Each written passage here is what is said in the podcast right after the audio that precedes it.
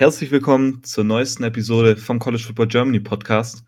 Heute mal wieder eine Folge von Blick durch die Fanbrille. Nummer vier müsste es jetzt mittlerweile sein. Und das heutige Team sind die Oklahoma Sooners. Ähm, mit dabei sind heute Imo. Moin. Und vertretend für die Oklahoma Sooners heute Peter Schindler. Hallo und Horns down an alle. Peter kann man vielleicht kennen von auf Twitter, relativ aktiv. Ähm, betreibt auch eine eigene Seite, The Sports Observer. Ist das richtig? Das ist richtig, genau. Ähm, komm, am besten stellst du dich selber vor, ich glaube, am besten. Genau. Ja, ähm, wie du schon gesagt hast, also mich kennt man hauptsächlich irgendwie von, von Twitter, ähm, gersooner, at gersooner und äh, the sports observer dot d e. Ähm, ja, ich bin seit zweitausendzwölf ähm, irgendwie...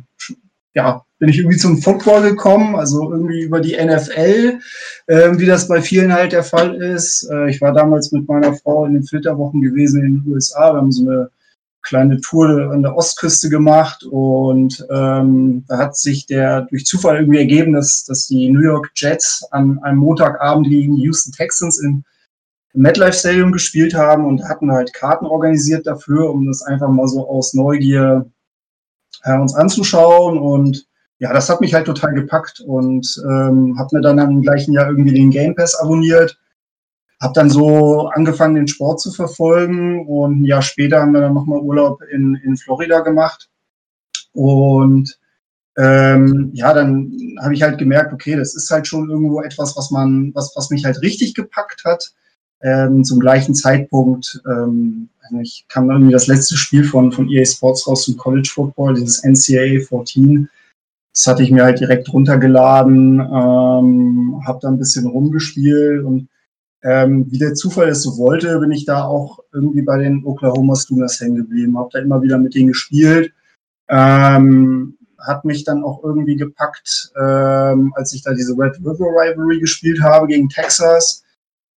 Ja, und das war so, glaube ich, der Zeitpunkt, wo ich, wo ich angefangen habe, mich auch mit, mit College Football auseinanderzusetzen. Parallel dazu hat mich dann noch ein, ein Arbeitskollege so, ja, darauf aufmerksam gemacht, wie cool dann doch College Football ist im Vergleich zur N F L. Und ja, das war der Zeitpunkt, wo es halt quasi losging für mich. Mhm. Kurz vielleicht, ähm, was ähm, bevorzugst du aktuell, College oder N F L? Ist ja immer so. So, ich glaube, dass seit, seit letztem Jahr ist es tatsächlich so, dass ich, dass ich wirklich mehr in Richtung College tendiere. Ähm, es ist halt so, dass ich nach wie vor irgendwie sonntags die N F L verfolge, definitiv. Also ich habe auch ein Lieblingsteam, das sind die Minnesota Vikings. Ähm, aber das ist halt tatsächlich so, dass College Football aus meiner Sicht äh, doch die größere Vielfalt bietet. Ähm, einfach diese verschiedenen Identitäten der einzelnen Mannschaften, diese ver- verschiedenen Ansätze aus ihren Möglichkeiten etwas zu machen. Ich meine, bestes Beispiel vielleicht die Army äh, Black Knights. Aus meiner Sicht ein, ein wunderbares Team, was ähm, definitiv nicht darauf ausgerichtet ist, jetzt die aus den Top Recruits irgendwie die besten Draftpicks zu machen, sondern aus ihren Möglichkeiten im Endeffekt für einen gewissen Zeitraum eine tolle Mannschaft auf die Beine zu stellen. Und die haben sich halt im Grunde dafür entschieden, ähm, Triple Option zu spielen, also sehr lauflastig unterwegs zu sein. Und das ist halt, ich sag mal, das komplette Gegenteil davon, was jetzt zum Beispiel die Oklahoma Sooners machen. Und das ist etwas, was mich halt komplett fasziniert, während die N F L aus meiner Sicht halt immer mehr so in Richtung Copycat League geht und sich da so mehr oder weniger ein Team dem anderen gleicht, wenn das natürlich auch im Detail anders aussieht. Mhm. Army, ja. Da hast du ja mit schon was angesprochen, war ja letztes Jahr auch ein Gegner von Oklahoma. Und ein Spiel, wo sie ein bisschen Schwierigkeiten hatten, wenn ich es richtig in Erinnerung hatte. Ja, ein bisschen ist gut. Ja, aber kommen wir jetzt am besten mal zu den Sooners. Ähm, Kyler Murray natürlich, der große Spieler, den wahrscheinlich jeder N F L-Fan jetzt auch kennt. Nummer eins Pick, Heisman Trophy. Auf jeden Fall, ich würde sagen, für mich der größte Abgang dieses Jahr. Ähm, aber was sind allgemein ein paar Abgänge? Entweder durch den Wechsel in die N F L, Graduation, weil sie einfach keine Eligibility mehr haben, oder Transfers. Was würdest du sagen, sind so Spieler neben Kyler Murray natürlich, ja, die man, dass man dieses Jahr halt merken wird, dass die nicht mehr da sind? Also ich denke, so ein zentraler Punkt wird die, die O-Line sein. Also ähm, vier von fünf Startern sind weg. Ähm, allen voran auch Cody Ford, äh, einer meiner Lieblingsspieler dort in der O-Line. Ähm, das ist etwas, wo die gesamte Offense von profitiert hat. Dieses O-Line-Spiel war sowohl im Lauf als auch im Pass wirklich hervorragend. Und mh, immerhin Creed Humphrey ist, ist halt noch da als Center, ähm, als, als Sophomore jetzt in diesem Jahr. Aber, aber alle anderen nicht, ne? Aber alle anderen nicht, genau. Das ist, das ist halt jetzt tatsächlich eine ganz große Herausforderung, ähm, die äh, es zu lösen gilt. Ähm, darüber hinaus Ähm, natürlich Hollywood Brown, also Marquise Brown, der ähm, Nummer eins Receiver im letzten Jahr, wurde jetzt von den Baltimore Ravens gedraftet in der ersten Runde. Das war auf jeden Fall ein, ein Ex-Receiver, der schon irgendwie Tradition bei Oklahoma hat. Äh, die Westbrook und ähm, die Sterling Shepard in den Jahren zuvor immer wieder so in dieser Rolle gewesen, und Marquise Brown hat sich da wirklich ganz gut reinentwickelt. Viel Production geliefert, super Route Runner. Das sind halt so, das sind also halt die Punkte, wo ich sage, okay, das, das, das, das tut halt wirklich weh, beziehungsweise das wird nicht so ganz einfach sein, das zu, das äh, zu ersetzen. Man muss dazu auch sagen, dass man mit, also man hat halt einen sehr fähigen O-Line-Coach, der jetzt auch in den letzten Jahren immer wieder es geschafft hat, eine super O-Line auf, auf die Beine zu stellen. Insofern ähm, habe ich da natürlich auch die Hoffnung, dass man mit dem, was man jetzt noch zur Verfügung hat, für das kommende Jahr auch wieder was leisten kann. Imo, siehst du das auch so? Ähm, ich sehe es so ähnlich, ja. Also das, ich, ich finde, ich sehe halt die größte, das größte Problem halt in dieser O-Line, während man halt, während man halt bei, bei vielen wichtigen Receivern einfach Leute hat, auf die man halt noch bauen kann. Ne? Du kriegst jetzt C D Lamb wieder. Ja. Äh, Grant Calcaterra, ja. Da der Titan. Ähm, mhm. Frage ist ja eher, ist ja eher was, was mit den Backups, ne? Und ähm, dementsprechend ist das schon spannend bei Oklahoma, aber man hat halt so eine, so eine Sicherheit halt, und vor allem mit Jalen Hurts dann so ein Impact-Player, der incoming sein kann. Also es wird, man wird halt gucken, wie sich das entwickelt. Also ich meine, gerade mit dem, äh, mit dem Anfangsschedule so Houston und nach South Dakota, ich sag mal, Houston wird natürlich schon irgendwo ähm, nicht, nicht auf die leichte Schulter zu nehmen sein, aber South Dakota wird sicherlich ein Spiel sein, wo man sich sicherlich auch noch ein bisschen äh, eingrooven kann, ein bisschen was ausprobieren kann. Ähm, danach U C L A, ja, muss man halt mal sehen. Ne? Also diese drei Spiele werden vermutlich dazu dienen, um halt zu gucken, wie man in die Big zwölf reinkommt und schauen, dass man halt auch ähm, auf einem ähnlichen Niveau dann wieder sein kann wie im Vorjahr. Gut, äh, also ich muss auch sagen, die O-Line, da bin ich echt gespannt, was diese ähm, jetzt im kommenden Jahr machen. Ich meine, es war ja die beste O-Line die, für die meisten Leute, oder, oder bin ich da jetzt falsch? War schon... Äh, Ja, auf jeden Fall im College Football eine der Top-O-Lines, ja. äh, wenn nicht sogar die beste. Ja, ich glaube, die haben ja sogar diesen, diesen Award gewonnen. Also es gab ja so einen inoffiziellen Award für die beste O-Line. Haben sie letztes ja. Jahr gewonnen. Ähm, zu Recht aus meiner Sicht. Sehr interessant. Äh, dabei könnten, beim Ersetzen, könnten vielleicht auch Freshmans helfen. Ist da vielleicht ein Freshman dieses Jahr dabei, wo du sagst, ja, der kann schon dieses Jahr in der O-Line starten? Und allgemein, was sind für dich so ein paar Freshmans, die einfach im ersten Jahr einen Impact haben kann? Ich meine, ähm, Oklahoma tut ja vor allem offensiv sehr stark recruiten, wenn, vor allem wenn man dann auf die Quarterback-Position schaut. Man ja. hat jetzt ja für dieses Jahr den Top-Quarterback bekommen. Ja. Und für zwanzig einundzwanzig hat man jetzt letztens auch noch einen Top-Quarterback-Recruit ähm, bekommen mit ähm, Brooke Vandergriff. Ähm, ja, deine Meinung? So... Ich, das wird sicherlich, das wird sicherlich den einen oder anderen Freshman geben, der da, der da Spielzeit bekommt. Ähm, in der, in der Offense muss ich aber auch ganz klar sagen, so da, da sehe ich das, da sehe ich das Potenzial, ähm, also dass man jetzt wirklich irgendwie groß Risiko gehen muss, nicht so gegeben. Ähm, also ich, ich denke so vielleicht auf der Left-Tackle-Position Ray Walker wäre jemand, der, der da vielleicht Einsatz bekommt. Das ist natürlich ist immer so ein bisschen davon abhängig, wie, wie, wie gut man verletzungsfrei durchkommt. Äh, ansonsten Tyrese Robinson vielleicht als, als Guard, der, der in Frage kommt. Und auf den Skill-Positionen, muss ich sagen, gibt es ja immer wieder genug Leute, die sagen so, okay, wie ist das denn jetzt mit Jalen Hurts? Äh, ist er denn jetzt der, der eindeutige Nummer eins Starter auf Quarterback, oder wird ihm Spencer Rattler doch irgendwie einholen können? Also ich sehe das ehrlich gesagt so, dass, dass da momentan die Position eher ähm, gefestigt ist. Also dass Hurts da wohl der, der Favorit ist auf diesen Posten, aber man weiß ja nie, wie sich's entwickelt. Ähm, wenn ein Quarterback angeschlagen ist, dann muss man halt immer schauen, wer ihn dann im Grunde ersetzen kann. Man hätte da zwar noch einen, ähm, einen Redshirt-Freshman mit Tanner Mordecai, aber ja, ähm, ich, ich denke einfach, dass Hurts da tatsächlich gesetzt ist. Bei den Wide Receivern wiederum, mh, es ist so, dass man ja in, für zwanzig neunzehn drei wirklich, wirklich fette Recruits an Land geholt hat. Unter anderem Jadon Haselwood, ähm, der Nummer eins Receiver aus Georgia.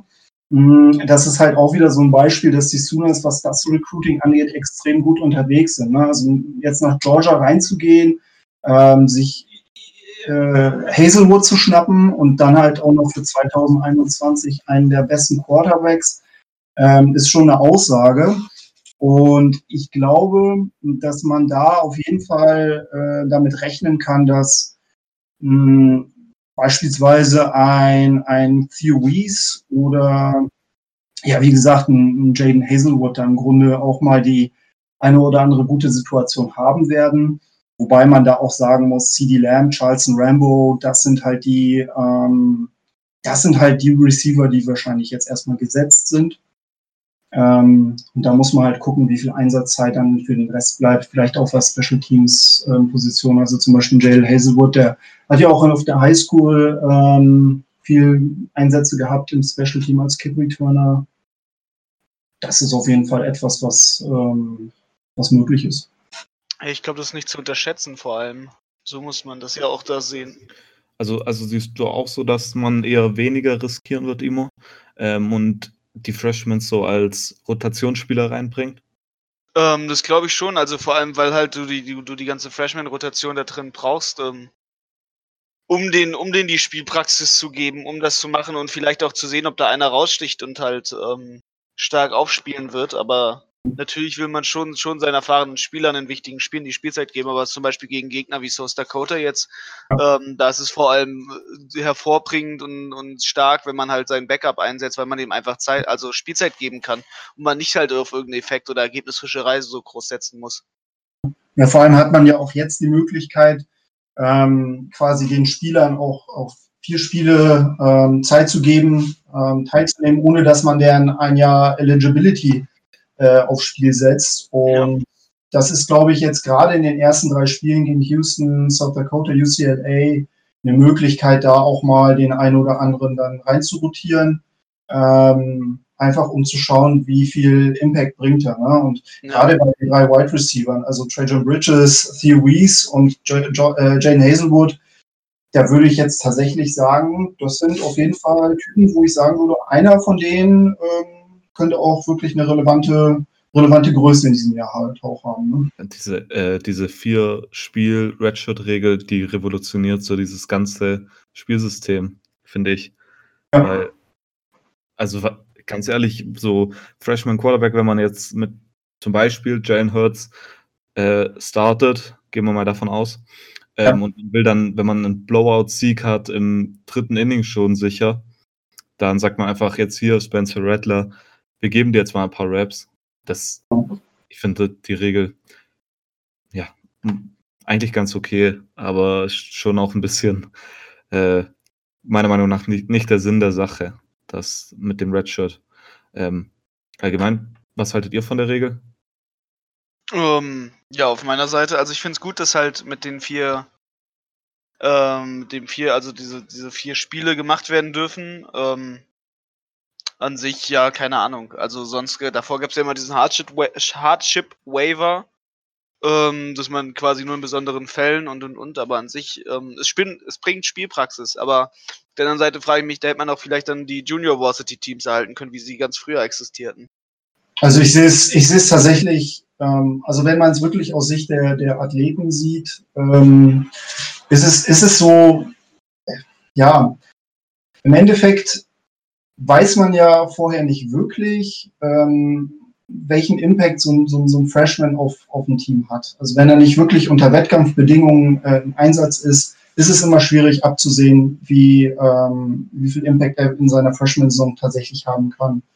Und insofern sehe ich das ehrlich gesagt gar nicht als so schlimm an. Also aus Sicht der Coaches und, und der Athleten finde ich das ehrlich gesagt eine ganz gute Regelung, ähm, weil es ja im Endeffekt ja auch, ich sag mal, Wettbewerbsverzerrung, weiß ich nicht, es gilt ja auch im Grunde auch für jeden, ne? Also für, jede, für jedes Team. Und im Endeffekt ähm, ja, kann man dann ja im Grunde immer noch entscheiden zu sagen, okay, hat sich das jetzt gelohnt oder nicht? Ähm, ich meine, vier Spiele entscheiden jetzt nicht die gesamte Saison. Das ist halt, kann halt ein Drittel der Saison sein. Ähm, insofern, ich finde die Regelung ehrlich gesagt gar nicht, gar nicht so schlecht. Gut, gehen wir weiter. Ähm, ein Thema, was in diesen Folgen immer kommt und irgendwie wir kritisieren es immer, ähm, ist das Spring Game. Ja. Ähm, da würde mich zum einen interessieren, welche Spieler, fandest du, haben dieses Jahr da eine gute Leistung gezeigt? Und dann natürlich, da wir das immer kritisieren, ähm, wie hoch man das anrechnen sollte. Wir haben da in der letzten Folge mit äh, Julian Bartsch, als wir über die Ohio State Buckeyes geredet haben, ziemlich lang darüber geredet. Ähm, also zum einen würde ich gerne wissen, welche Spieler haben dich überzeugt? Und dann darüber hinaus, ähm, wie siehst du die ganze Sache? Positiv, negativ, wie sollte man die, die Leistung da einordnen? Ja, ich, ich denke einfach, mh, also wer hat mich überzeugt? Also all eyes on Jalen Hurts, würde ich das jetzt mal betiteln. Ähm, da war das natürlich äh, interessant zu sehen, wie, ähm, wie der halt im Spiel im Grunde integriert ist, wie er in diese Offense integriert ist. Er ist ja nun ein ganz anderer Spielertyp als Kyler Murray. Und da war es auch auf jeden Fall interessant zu sehen, wie hoch sein Laufanteil ist, wie hoch sein Passanteil ist. Und da muss ich sagen, das fand ich schon von den Ansätzen her sehr, sehr gut. Also der hat ein paar sehr, sehr ähm, gute Pässe gezeigt, über, mittel, über die mittlere und weite Distanz, ähm, sehr genaue Pässe, ähm, hat aber auch durchaus gezeigt, wie, wie gut er zu Fuß ist. Ähm, und da muss man auch schon wieder einhaken und ein bisschen Kritik üben an der Aussagekraft dieser Spring Games. Natürlich ist es so, wenn, wenn, ähm, wenn ein Quarterback dann startet und zu einem Scramble oder ähnlichem ansetzt, dann darf er nicht irgendwie getackelt oder ähnliches werden, ne? Und da gab es halt eine Szene, wo, ich, wo man halt ganz klar gesagt hat, okay, der wäre da durchgekommen, wurde aber vom Verteidiger berührt, dann war das Spiel vorbei. Beziehungsweise der Spielzug war vorbei und ja, wie aussagekräftig ist das? Ähm, das andere oder der andere ähm, Spieler, der mich überzeugt hat oder wo ich einige echt gute Aktionen gesehen habe, das war Trajan Bridges, ähm, ist einer von den erwähnten Wide Receivers der aktuellen Recruiting-Klasse. Ähm, der hat wirklich, muss sagen, also sehr, sehr gutes Fangvermögen. Ähm, muss natürlich ein bisschen schauen, wie gut er als Route Runner unterwegs ist, aber Ähm, gerade so ein paar enge Pässe hat er ganz gut gefangen. Das hat mir sehr, sehr gut gefallen. In Bezug auf die Defense, auf die wir sicherlich gleich noch zu sprechen kommen, ja, da wage ich jetzt ehrlich gesagt noch keine, keine große Prognose. Und da fand ich auch ehrlich gesagt, dass äh, das Spring Game auch nicht wirklich, wirklich repräsentativ und musste auch, ja, also da würde ich auch mit einschwingen, was, was die Kritik angeht. Es ist halt ein öffentliches Scrimmage, so nicht mehr und nicht weniger. Ähm, natürlich wird es in den Staaten doch relativ hoch gehypt. Warum? Weil natürlich auch die Leute irgendwie wieder Bock haben, College Football zu gucken. Aber es ist ungefähr so aussagekräftig, vielleicht noch nicht mal so aussagekräftig wie im Preseason in der N F L, aus meiner Sicht.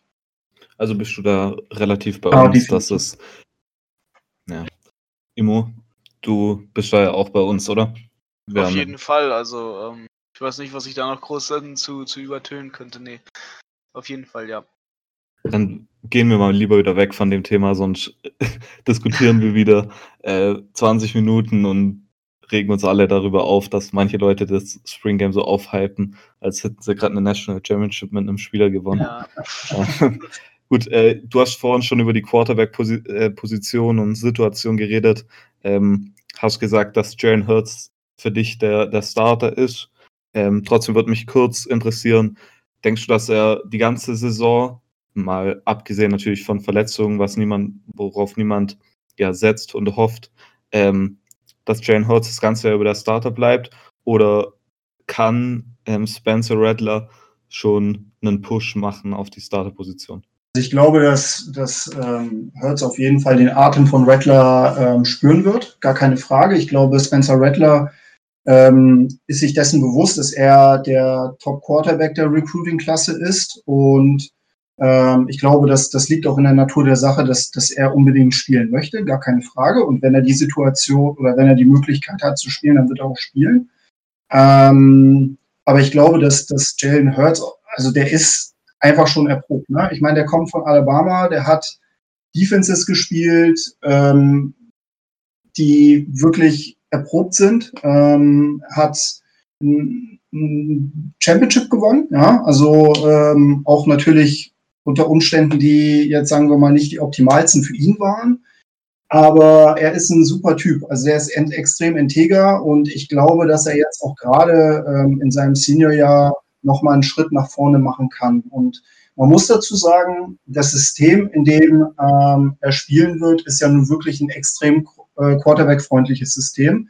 Äh, das System wird immer besser, so, so lange der Quarterback halt im Grunde auch individuell seine Stärken hat. Das hat man bei Baker Mayfield gesehen, das hat man bei Kyler Murray gesehen. Aber ich glaube, dass, dass, ähm, dass Jalen Hurts da super ranpasst. Und vor allem das Schöne an der ganzen Geschichte ist, das System wird ja jetzt Ähm, noch weniger ausrechenbar sein, weil ähm, weder, also weder Kyler Murray noch äh, Baker Mayfield waren ja ähnlich in dem Sinne, und Jalen Hurts ist nochmal ein anderer Typ. Das heißt, ich glaube, es wird auf jeden Fall nochmal eine gewisse Unberechenbarkeit in die, äh, in die Offense mit reinkommen. Okay. Äh, Imo, ich weiß, du bist ein riesiger Jalen Hurts-Fan. Hype schon relativ auf. Ähm, was hältst du davon? Spencer Rattler dieses Jahr schon ein paar Starterminuten? Ähm... Ich glaube nicht Starterminuten, aber der wird ein bisschen Backup-Time in den ersten vier Spielen bekommen, bevor sie ihn dann redshirten. Ähm, inzwischen bin ich ziemlich sicher, dass Jalen Hurts äh, spielen wird. Und auch äh, durch, durchweg startet quasi, um dieses Zeichen zu setzen, wie das ein Jalen Hurts spielen, und wollen einen, auch einen hohen Draft-Pick ähm, damit produzieren, weil natürlich, ne, jetzt zweimal, zweimal den besten Q B gemacht, äh, das muss man erstmal nachmachen. Ja, also ich, ich muss auch zustimmen. Spencer Rattler, ich glaube, er ist auf jeden Fall die Zukunft ähm, von Oklahoma, aber ich, ich glaube, dass sie auf jeden Fall erstmal die sichere, in Anführungszeichen sichere Wahl mit Jalen Hurts ähm, als Starter gehen werden. Gut, bleiben wir jedoch mal bei der Offense. Ähm, Quarterback haben wir jetzt ein bisschen drüber geredet, ähm, viele Wörter darüber zusammengefasst. Ähm, Was sind andere Spieler für dich, auf die man auf jeden Fall ein Auge werfen soll? Vor allem für Leute, die sich mehr für die N F L interessieren, also Spieler, die interessant im Draft zum Beispiel ja. sind. Also da ist, denke ich mal, einer auf jeden Fall, der, der extrem auffällig ist, und das ist C D Lamb. Ähm, letztes Jahr noch der Nummer zwei Receiver, dieses Jahr wohl der absolute Nummer eins Receiver, Ex-Receiver bei den Sooners, ein ähm, absolut hervorragender Route-Runner, der, ja, ich sag mal, bei nicht wenigen Experten auch als der bessere Marquise Brown angesehen wird. Und ähm, ich habe es ja schon in einem, einem vorherigen Podcast ähm, gesagt, aus, aus meiner Sicht ist es einer der Top drei Receiver im ganzen Land. Ähm, vielleicht so in, in der Klasse mit, mit Jerry Jeudy von Alabama und Laviska Shenault von Colorado. Und von dem erwarte ich halt extrem viel. Und das ist auch so etwas, was man aus der, aus der Geschichte sieht, aus der jüngeren Geschichte von Oklahoma sieht. Man hat halt wirklich die Gabe, und das Coaching-Staff hat wirklich die Gabe, einen, einen Ex-Receiver extrem gut in Szene zu setzen. Jetzt wird es natürlich spannend zu sehen sein, wie die Kombination zwischen Jalen Hurts und, und einem C D Lamb aussehen, aussehen wird. Aber ich glaube, dass, dass, dass es da definitiv maßgeschneiderte Spielzüge geben wird. Ähm, weitere Spieler, die aus meiner Sicht ähm, ja sehr, sehr interessant sind. Jetzt weiß ich natürlich nicht, ob das, ob das halt Top-Draft-Picks werden, weil Running Backs halt immer ein bisschen schwierig zu evaluieren sind, gerade in der heutigen passlastigen Zeit in der N F L. Aber äh, Trey Sermon äh, ist aus meiner Sicht ein, ein super Running Back. Und das ist halt so einer, der, der kann sich mal wirklich sehr, sehr gut durchtanken. Das ist halt ein absolutes Kraftpaket. Und ähm, ich habe es jetzt irgendwie in der letzten Woche mal getwittert, da gab es einen ganz spannenden Artikel zum, zum Counterplay der, äh, der Oklahoma Sooners, was sie, was sie spielen lassen. Also das, ähm, das ist etwas, wo, was sie wirklich gut drauf haben. Und ähm, das Schöne ist ja, sie haben ja nicht nur Trey Sermon, sie haben halt auch noch Kennedy Brooks, jetzt dieses Jahr Sophomore. Der hat, ähm, der hat im letzten Jahr über tausend Yards äh, erlaufen, äh, ich glaube zwei Touchdowns. Ähm, also da hat man wieder ein super schönes ähm, Running Back Duo, was was gut durch die durch die Reihen der Gegner durchlaufen kann. Und ähm, wenn ich das nochmal abschließen darf, ähm, auf der Tight End Position hat man Grant Calcaterra. Das ist so eine richtige Red Zone Waffe, ne? Oder gerade so irgendwie ja. ähm, Short. Mister Big Hands. Genau, genau, genau. Also was, was der, was der für, für, für einen Jump hat, ist es der Hammer. Also der, der kann so eine Leiter mal eben hochklettern und den Ball runterholen wie, wie gar nichts. Also das ist ähm, spannend. Der geht jetzt, glaube ich, auch in sein Seniorjahr. Das Gute ist, man hat halt auch dann wiederum in der Hinterhand ähm, Austin Stogner, ein anderer äh, Tight End, der dann wahrscheinlich auch nochmal rangeführt wird, so, so ein Mark Andrews-Typ. Ähm, also das wird, das ist also etwas, was gerade Leute, die die Offense gerne sehen oder die wirklich Spaß am offensiven Football haben, ähm, den kann ich echt empfehlen, die, die äh, Sooners einzuschalten im nächsten Jahr. Emo, hast du noch ähm, darüber hinaus ein paar Spieler, die dich interessieren? Ich weiß, ähm, dir gefällt der Panther von Oklahoma ziemlich, wenn man es ja. als Offense-Spieler... Äh, ich finde seinen Namen sehr lustig, ne? Also sagen wir es mal so... Ähm Dementsprechend, also ich finde Munschau ist ein sehr lustiger Nachname, den man haben ja. kann. Dann noch zusätzlich aus dem Ort namens New Braunfels kommen. äh, finde ich immer lustig, wenn dann diese Te- Deutsch-Texaner da ähm, um die Ecke kommen. Das sieht man halt schon, so bei Teams wie Oklahoma oder sowas hat man halt schon reihenweise solche Leute im Roster. Das ist dann ja, meiner Meinung nach sehr lustig. Ja, er wird auf jeden Fall in große Fußstapfen treten müssen, weil Austin Seibert, auch ein Draftpick der Cleveland Browns, Ähm, hat ja in den letzten Jahren wirklich gepuntet, gekickt, hat alles gemacht im, im Special-Teams-Bereich, was, was den Ball angeht. Ähm, das wird natürlich jetzt mal spannend zu sehen sein, ähm, wie da jetzt die Nachfolger im Grunde in Richtung Effizienz gehen werden. Du hast gerade vorhin schon erwähnt, ähm, wer offensiven Football mag, muss oder sollte sich auf jeden Fall mal ein Spiel von den Oklahoma Sooners anschauen. Ähm, was sind allgemein deine Erwartungen an die Offense im kommenden, in der kommenden Saison? Ähm, Erwartung, also Hoffnung auf jeden Fall, dass die Regression nicht zu hart wird. Also ich sag mal, die letzten zwei Jahre waren schon sensationell. Man hat schon le- im letzten Jahr gesagt, dass die, dass die Offense wohl eine Regression durchmachen würde. Was ist passiert? Im Endeffekt ist sie noch besser geworden. Ähm, also meine Hoffnung ist, dass man auf, auf einem ähnlichen Niveau bleibt. Auch quasi auch vor der Voraussetzung, dass, ähm, dass man natürlich einen Gameplan für, für einen Jalen Hurts anders, anders gestalten muss. Aber ich vertraue da ganz, ganz stark in Lincoln Riley und äh, der ist aus meiner Sicht ein absoluter Mastermind, was das angeht. Mm, ich, meine Hoffnung ist, wie gesagt, dass man auf dem Level bleibt und es wäre auch bitter nötig, da zu bleiben, wenn man wirklich ähm, mit dem Anspruch reingeht, zu sagen, so, wir wollen jetzt die dritte Playoff-Teilnahme hintereinander. Herr Imo, deine Erwartung? Ähm, meine Erwartung ist, dass man jetzt den, den Erwartungen der anderen gerecht wird. Dementsprechend, nee, also ich, ich ähm, hoffe mal auf einen Top zehn Platz. Äh, so sehe ich nämlich die Leistung des Teams. Ähm, aber meine, meine größte Erwartung habe ich in die O-Line, wie sie halt diesen Verlust weg, wegstecken wird. Ähm, weil das ist nie zu unterschätzen, wie wichtig eine starke O-Line ist. Also würdet ihr beide sagen, dass ähm, es am Ende wirklich auf die O-Line ankommt, wie viel Erfolg die Offensive haben kann? Mhm. Sag ich ja, zumindest, ja. Das, da kann ich voll zustimmen. Äh, das, wenn man, du hast, wir haben es gerade eben gesagt, wenn man an Oklahoma denkt, denkt man zu Beginn erstmal an Offense. Ähm, Defense kommt allgemein in der Big zwölf ja, ja eher nach den Special Teams noch. Ähm, und auch letztes Jahr war so die Schwäche, meiner Meinung nach zumindest, ähm, von den Sooners auf jeden Fall die Defense. Ähm, und die Defense hat dann auch sie vielleicht sogar daran gehindert, mehr oder eine höhere Platzierung am Ende zu erreichen. Was sind für dich so ein paar Spieler, auf die man in der Defense achten sollte?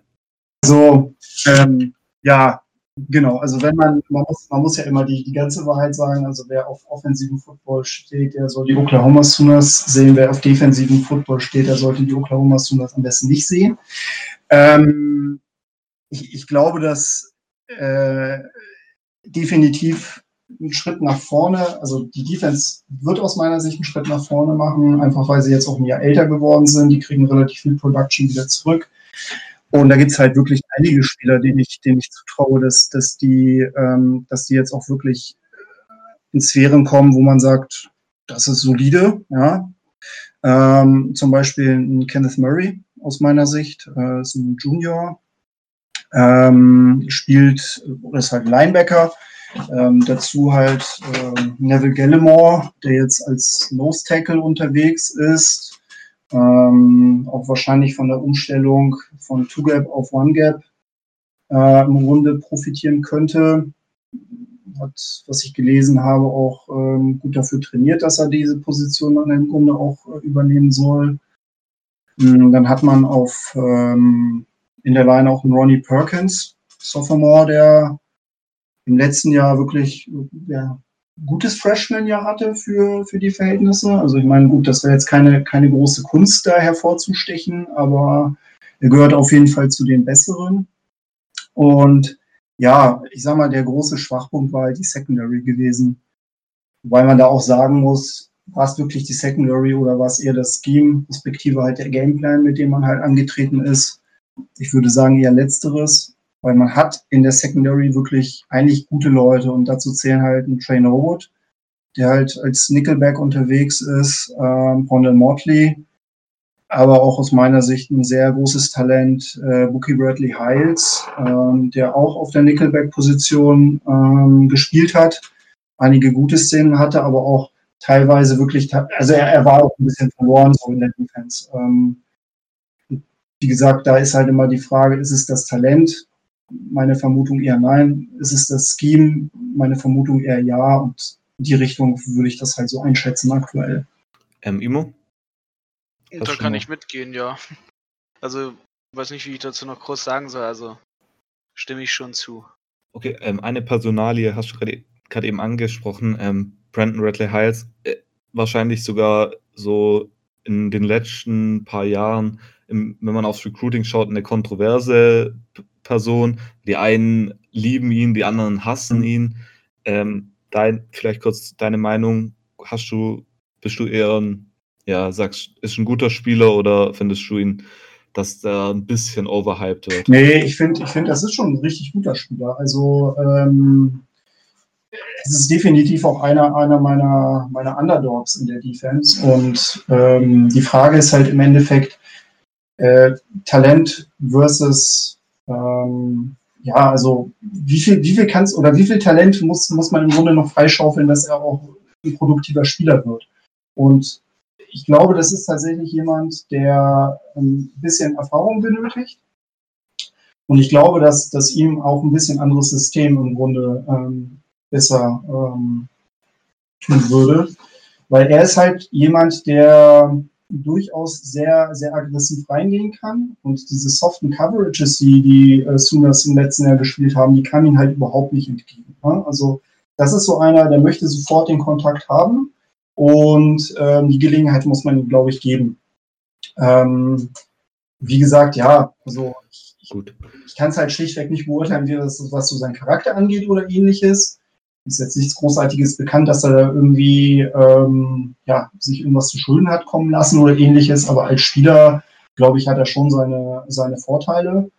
Und wenn man ihn im Endeffekt auch mal von der Leine lässt, glaube ich, würde er auch seine Leistung bringen. Ich glaube, das, das Problem, was, was dann doch viele mit ihm haben, ist, dass er irgendwie, ich also ich finde das jetzt, ja, muss jeder selber wissen, wie er das ein, einzuordnen hat, aber viele finden das doch ein bisschen komisch, dass er halt in vier Highschool-Jahren irgendwie an drei Highschools gespielt ja. hat, am Ende dann ja bei der I M G ähm, und dass er da halt so ein bisschen, ja, zum, ja, einfach so zwischen den Teams hin und her gesprungen ist.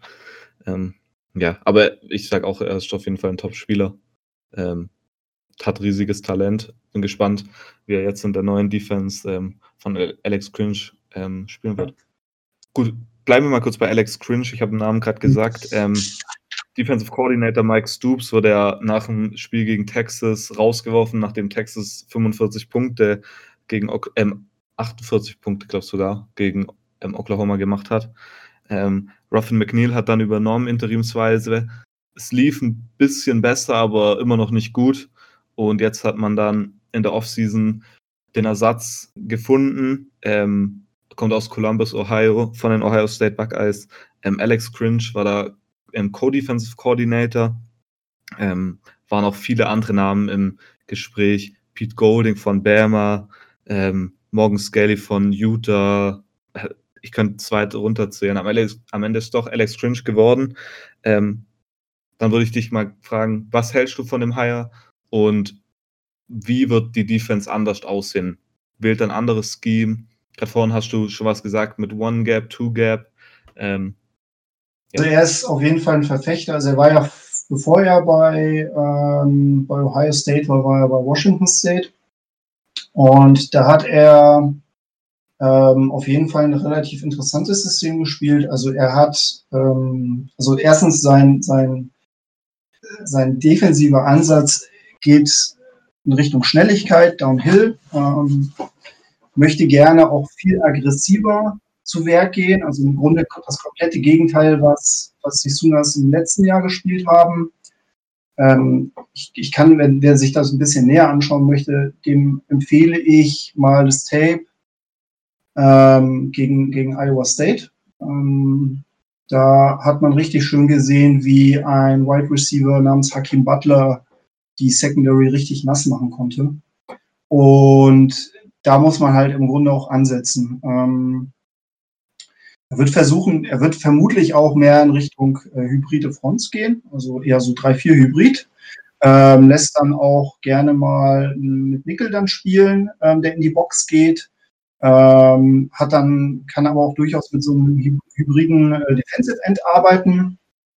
Und ja, ich sag mal, die, bei den Coverages ist es halt so, ähm, da setzt er auch auf Vielfalt. Und viele sagen, viele sagen, das ist halt so eine Art kontrolliertes Chaos.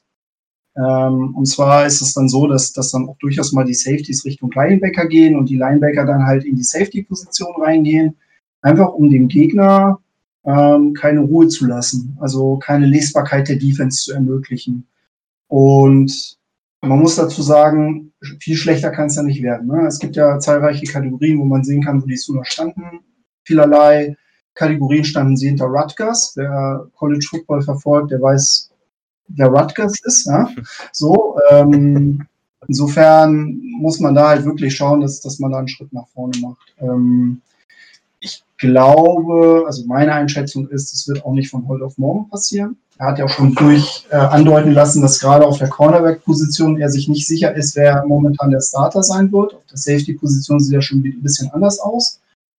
Ähm, also ich glaube, da liegt halt wirklich gerade jetzt so im Vorcamp noch relativ viel Arbeit vor ihm.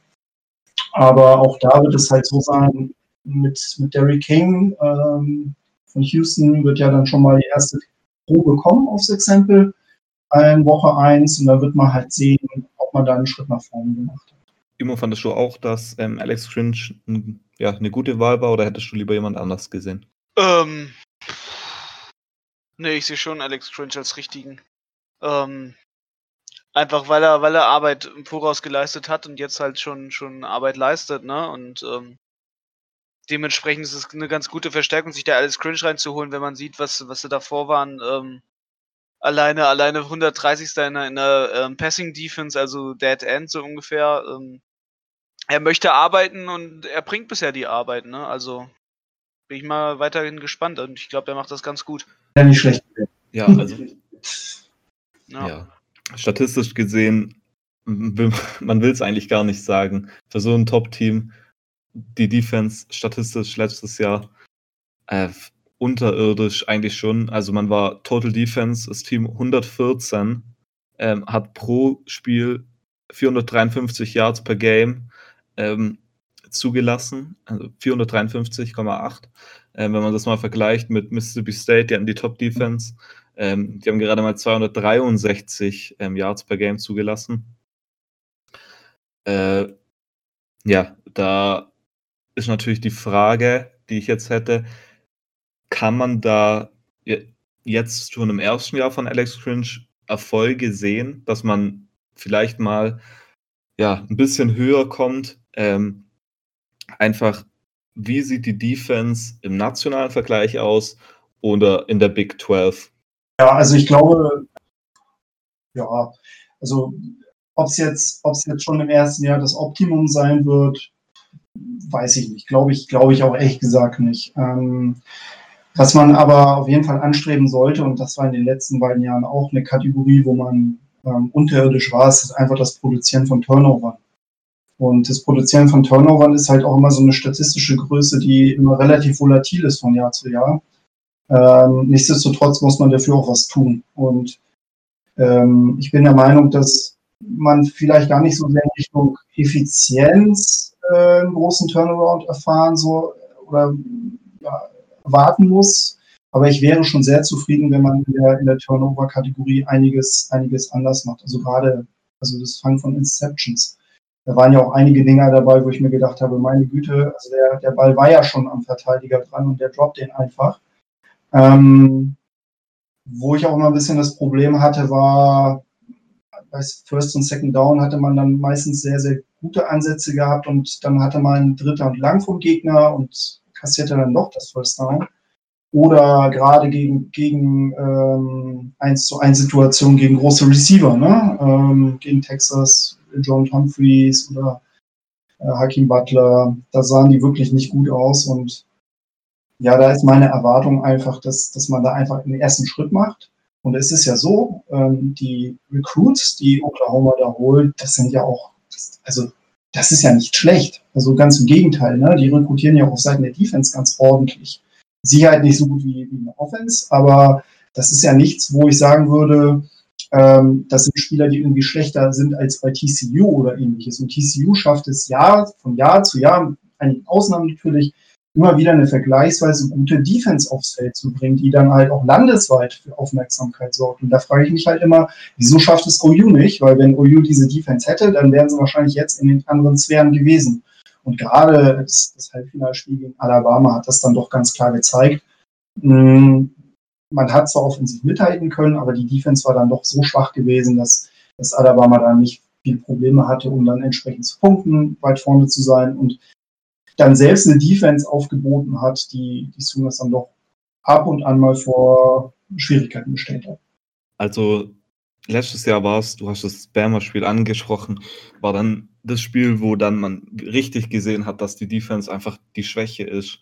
Ähm, und wenn die ein bisschen eine bessere Defense hatten, natürlich jetzt nicht so ein, ein kleines wenig, sondern schon deutlich, dann hätte man das Spiel auch gewinnen können, weil die offensive äh, Stärke war ja da. Ähm, deshalb könnte das jetzt das nächste Jahr wieder so sein, dass die Defense am Ende von der Saison einfach, ja, ich sag jetzt mal, einen Geist aufgibt und dann nicht mehr mithalten kann. Oder könnte im nächsten Jahr die Offense einfach, ja, äh, die offensive Firepower sozusagen ähm, ausreichen, um doch nächstes Jahr einen großen Erfolg zu haben? Oder ist da wirklich die Defense zu schwach dafür? Ich glaube, wenn, äh, wenn wir davon ausgehen, dass, dass die Regression in der Offense vielleicht dann doch in gewissem Maße einsetzt, dann muss natürlich was von der Defense kommen, damit man, damit man das entsprechend ausgleicht. Nun ist das aber so, ähm, ich bin, ich bin nach wie vor der Meinung, wenn, wenn, so eine, wenn du eine Offense hast, der du den Ball in die Hand geben kannst und die machen dann in der Regel was draus, wie es letztes Jahr halt der Fall war, dann kann man noch viel kaschieren, äh, gerade in der Big zwölf. Ähm, insofern Nun sind die Ansprüche aber größer und ich glaube, dass man jetzt ähm, definitiv das Zeug hätte, was den Roster angeht, was den Coaching-Staff angeht, auch tatsächlich nochmal einen Schritt nach vorne zu machen. Und insofern ähm, wäre es, glaube ich, fatal, wenn man äh, defensiv halt auf der Stelle treten würde, weil dann würde das nämlich bedeuten, ähm, man, man redet jetzt hier nicht irgendwie von, von einer Niederlage, sondern man redet hier definitiv dann von zwei oder mehreren Niederlagen. Und das würde dann definitiv bedeuten, dass man A, nicht mehr irgendwie ein Contender für die Playoffs ist und B, dann auch definitiv Gefahr läuft, überhaupt äh, die Big zwölf zu gewinnen. Und das ist halt die Grundvoraussetzung. Insofern, ja, das Risiko ist definitiv da, dass, dass irgendwie die Defense halt der, der Neckbreaker sein könnte. Ähm, aber ich bin jetzt mal vorsichtig optimistisch, dass, äh, dass es da halt einen gewissen Aufschwung geben wird. Herr Imo, denkst du, dass die Ähm, Offense von Oklahoma ausreicht ähm, oder wird ähm, die Defense ihnen am Ende dann doch, doch das Genick brechen, wenn man dann ja so Richtung äh, Dezember geht? Nee, ähm, also ich habe ja schon gesagt, ich, ich finde Alex Grinch eigentlich ganz gut. Ähm, dementsprechend glaube ich, dass da die Defense durch die Verstärkung, die sie bringen, ähm, die Offense eher noch weiter mitbalancieren können. Ähm, und dass ihnen das nicht so unbedingt das Genick jetzt brechen wird. Was eher mein, mein großes Fragezeichen ist, ist, nach, ist wie gesagt halt die O-Line. Ähm, da sehe ich eher, dass das den, den großen Neckbreaker, ähm, der kommen könnte. Weil was ist jetzt, wenn, wenn die Incoming, die Incoming Linemen quasi nicht, nicht die Stärke zeigen, die die vier vergangenen äh, Liner gezeigt haben? Was ist dann? Das frage ich mich eher. Und dementsprechend ähm, glaube ich nicht so daran, dass die Defense jetzt unbedingt das Ding ist, was da, was da das vielleicht äh, den kaputt macht. Ich glaube, ich würde es auch sogar eher so sehen, weil von der Defense erwartet man sowieso schon nichts. Und äh, wenn die, wenn die Offense eigentlich das ist, auf das man beruht sozusagen, dann glaube ich auch eher, wenn dann auf einmal die Offense nicht mehr funktioniert, dann ist die eher so der Neckbreaker. Aber ich kann es auch einfach nur falsch sehen. Ich meine, das Gute bei der O-Line ist, ohne dass ich es jetzt natürlich weiß, wie sie dann im Endeffekt eingespielt ist, erstens natürlich ist das Coaching da gegeben. Also ich, ich glaube da an, an, an das Coaching von, von O U.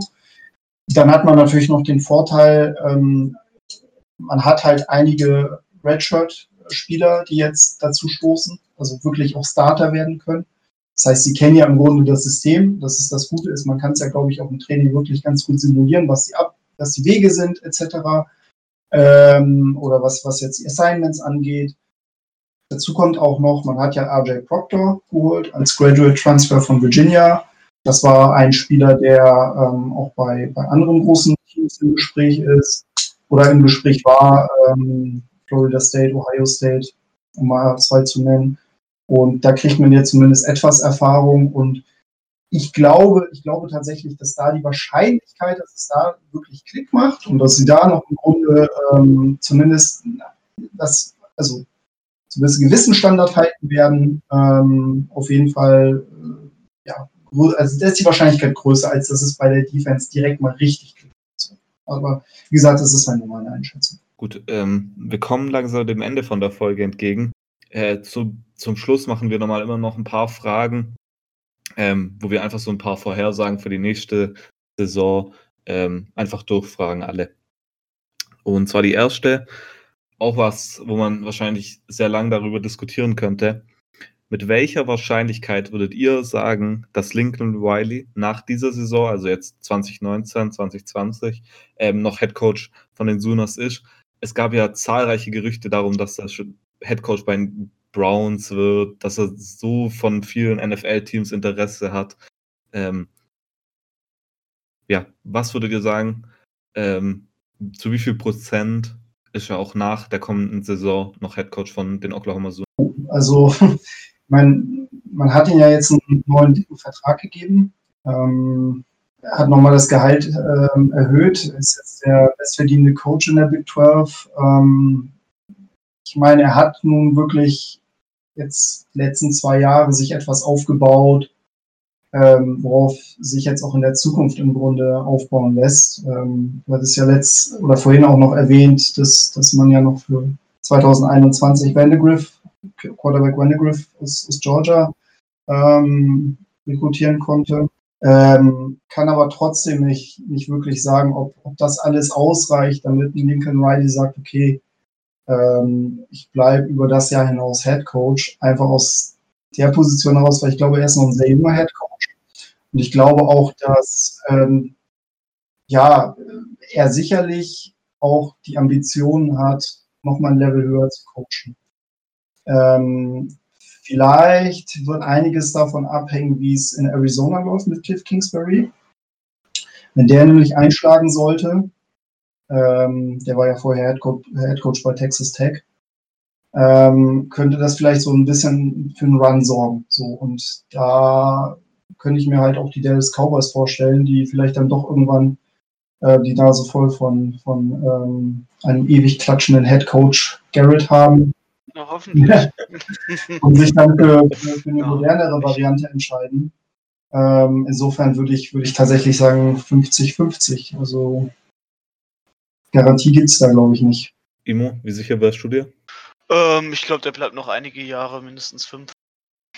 Okay. Auch wenn die Cowboys da äh, Interesse haben sollten. Ich finde tatsächlich, äh, ich habe davor noch nie daran gedacht, aber Lincoln Riley bei den Cowboys, das, das hat schon was. Ich glaube, der wird da gut hinpassen. Ähm, aber ja. ich glaube nicht, ich glaube eher nicht, dass die Cowboys sich äh, von Jason Garrett trennen wollen. Ich glaube einfach, ähm, weil Jones da viel zu sehr auch sagt, er mag den und ähm, ja. wenn du dich als Headcoach mit dem Owner verstehst, dann kriegst du aber jetzt auch eigentlich deinen Job. Das ist vermutlich das Argument, was momentan aus meiner Sicht ähm, noch das Wahrscheinlichere ist oder das, ich sag mal, das, was am wahrscheinlichsten eintreten würde. Ich würde mich natürlich extrem freuen, wenn Lincoln Riley ähm, noch lange bleibt und gerade die fünf Jahre, die er jetzt für die unterschrieben hat, einfach aus dem Gesichtspunkt, weil ich glaube, dass ähm, das sehr, sehr, sehr schwierig wird, auch einen adäquaten Nachfolger zu finden, ähm, der halt auch wirklich über die Grenzen Oklahoma, Texas hinaus so eine Strahlkraft hat. Ich meine, Spencer Rattler kam jetzt auch aus Arizona. So, es ist im Endeffekt für, für, für die Oklahoma Sooners schon etwas Gutes, wenn man sagt, okay, man geht halt über die typischen Staaten hinaus und rekrutiert halt viel. Kalifornien ist halt auch einer der Staaten, wo man halt viel findet an Talent. Ähm, aber ich glaube, dass so ein Lincoln Riley auf jeden Fall immer ein starkes, ähm, starkes Fund ist. Wächst auch vor allem. Ich habe ja gelesen, äh, zu zwanzig vierzehn soll ein äh, stetig anhaltendes starkes Wachstum in Arizona sein. Ja. Genau, also das ist, ähm, ist auch einer der Staaten, der, der auf jeden Fall jetzt in den Blickwinkel gekommen ist. So. Und ähm, ja, und der zweite, also gerade S D C-Country, ne? Irgendwie so Georgia, Florida et cetera. Wenn man da halt noch im Grunde ja. einen Fuß reinbekommt, umso besser. Und das traue ich halt Lincoln Riley zu. Ne? Also gerade, wenn sich die Offense halt so weiterentwickelt. Ich glaube auch, dass ähm, wenn Lincoln Riley in die N F L geht, dass es bei einem großen Team sein wird.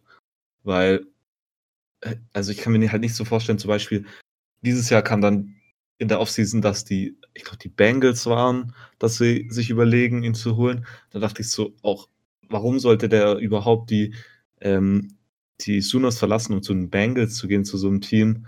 Ja, das halt ja nicht so ab. Das hat er halt nicht nötig. Ja, genau. Und ich meine, sein Vertrag geht ja jetzt auch nicht so lang. Also insofern, also er, wird, er wird definitiv nichts überstürzen.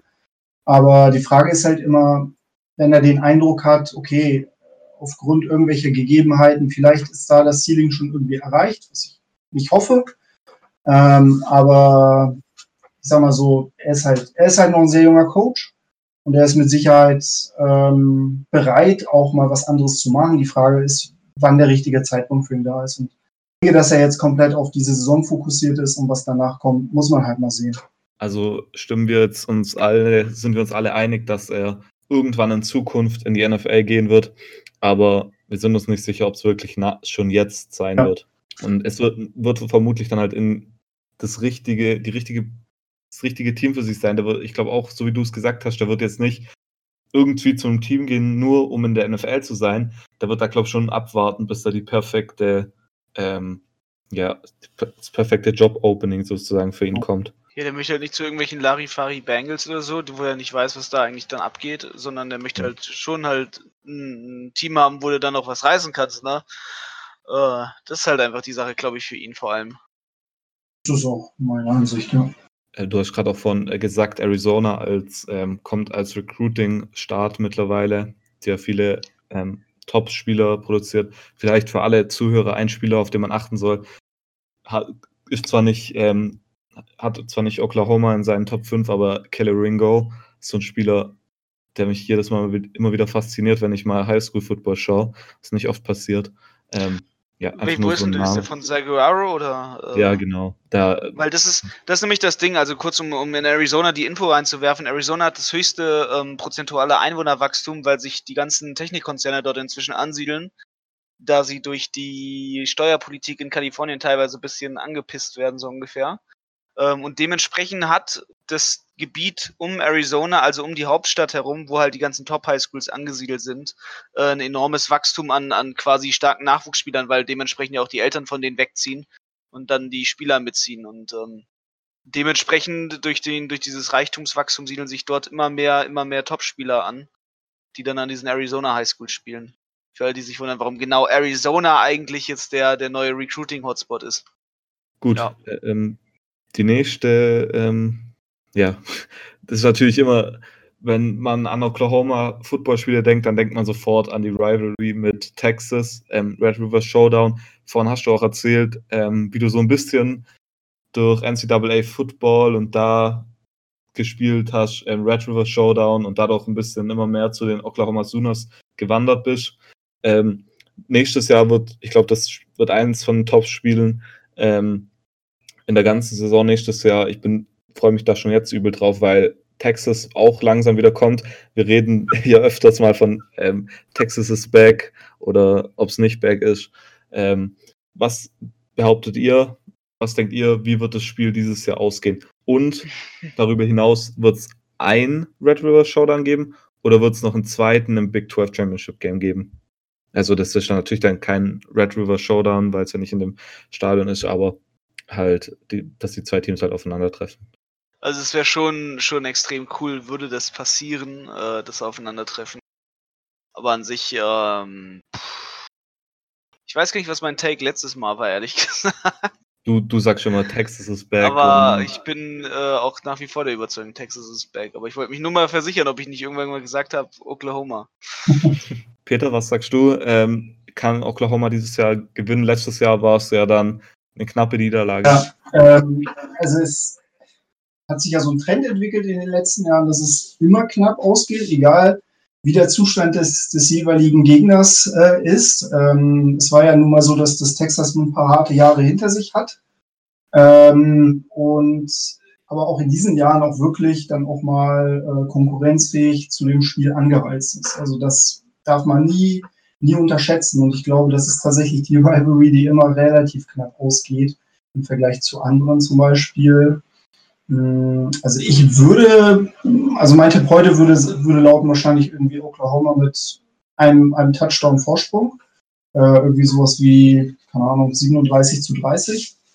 Ähm, ob jetzt Texas auch tatsächlich back ist, muss man halt mal sehen. Also ja, Sam Ehlinger ist ein guter Quarterback, kommt jetzt in seine Junior-Saison, äh, gar keine Frage.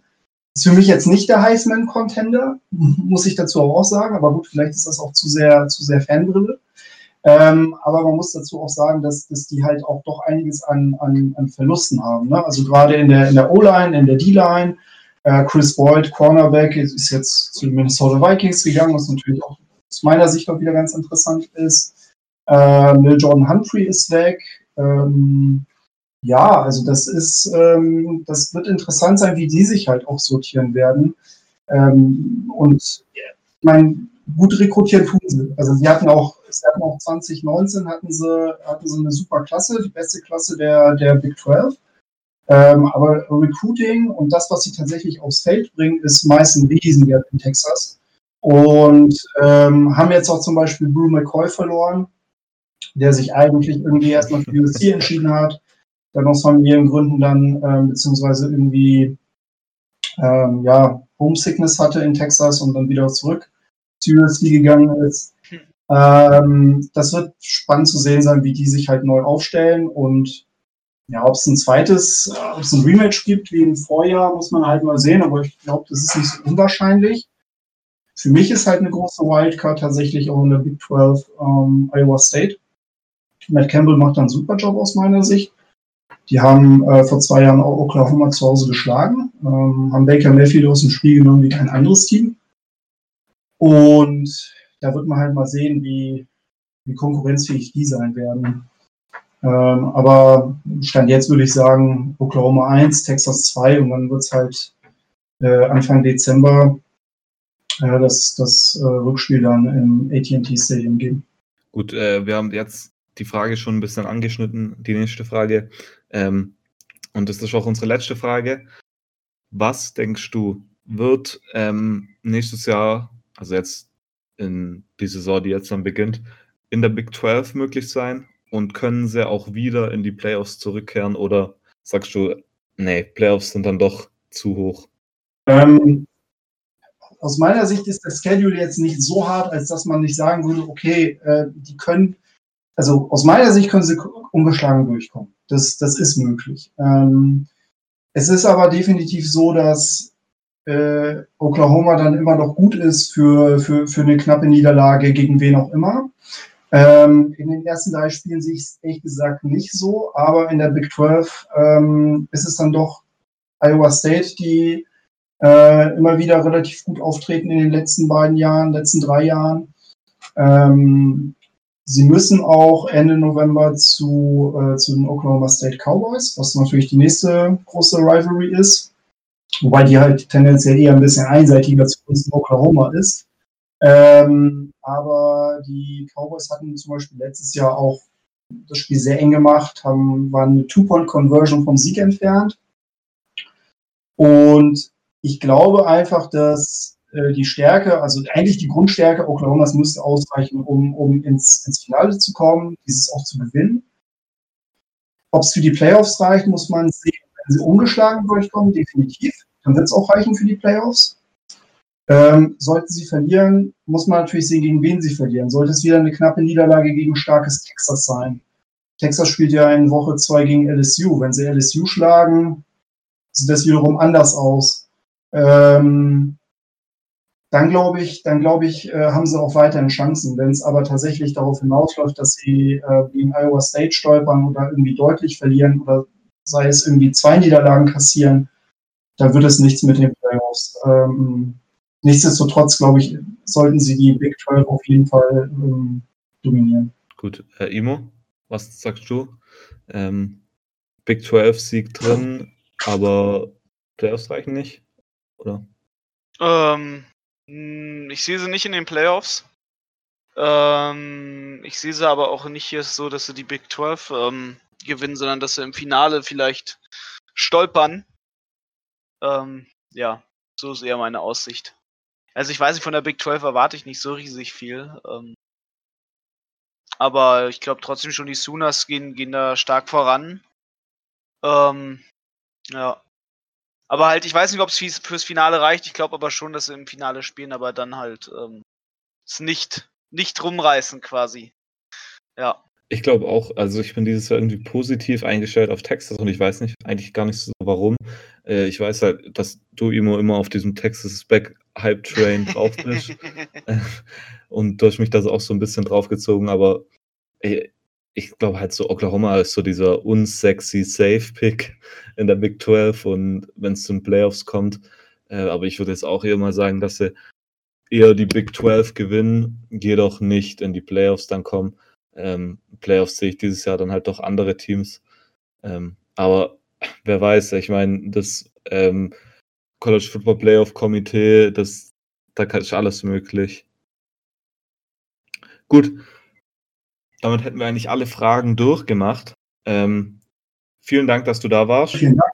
Äh, hat viel Spaß gemacht. Ich habe mich davor noch nicht so wirklich mit den äh, Sooners beschäftigt, hast mir aber ein bisschen Freude drauf gemacht. Bin jetzt gespannt auf ein paar Spiele. Ähm, sag doch am besten den Leuten, wo man dich und äh, dein Content am besten verfolgen kann. Also at g r suna ist mein, ist mein quasi Fan-Account. Ähm, at t s o Football ist mein Account vom, vom The Sports Observer. Äh, the sports observer dot d e, das ist ein Blog, den ich im Februar gestartet habe. Dort findet man ähm, allerlei äh, Content zum Thema N F L und College Football, vielleicht so eine Gewichtung. Ähm, drei Viertel, drei Viertel College, äh, ein Viertel N F L, muss man gucken, wie sich das jetzt so aussteuert. Ähm, genau, das ist so das, was ich in der Hauptsache mache. Äh, Podcast-seitig bin ich noch nicht so aktiv, mal gucken, vielleicht, vielleicht wird das ja noch was. Ich habe da so ein, zwei Ideen, die man machen könnte. Ähm, das ist aber alles noch nicht richtig spruchreif, aber das sind so im Endeffekt die Accounts. Perfekt. Äh, ich tue am besten die Accountnamen von dir bei uns auf die Instagram-Seite dann auch noch, wenn die Episode dann online ist, damit ihr direkt darüber schalten könnt. Uns könnt ihr natürlich folgen, wie immer. Unsere Instagram-Seite ist aktuell ja so die Top-Informationsquelle ähm, ähm, für euch. Ähm, zudem natürlich Imo auf, auf Insta, ähm, nicht auf Instagram, auf, auf Twitter, Twitter natürlich total aktiv. Ähm, at o just imo, meine Facebook-Seite, könnt ihr gerne mal vorbeischauen. Ähm, auf Facebook College Football Germany. Und Robert natürlich ähm, College Football News Germany auf Twitter aktiv.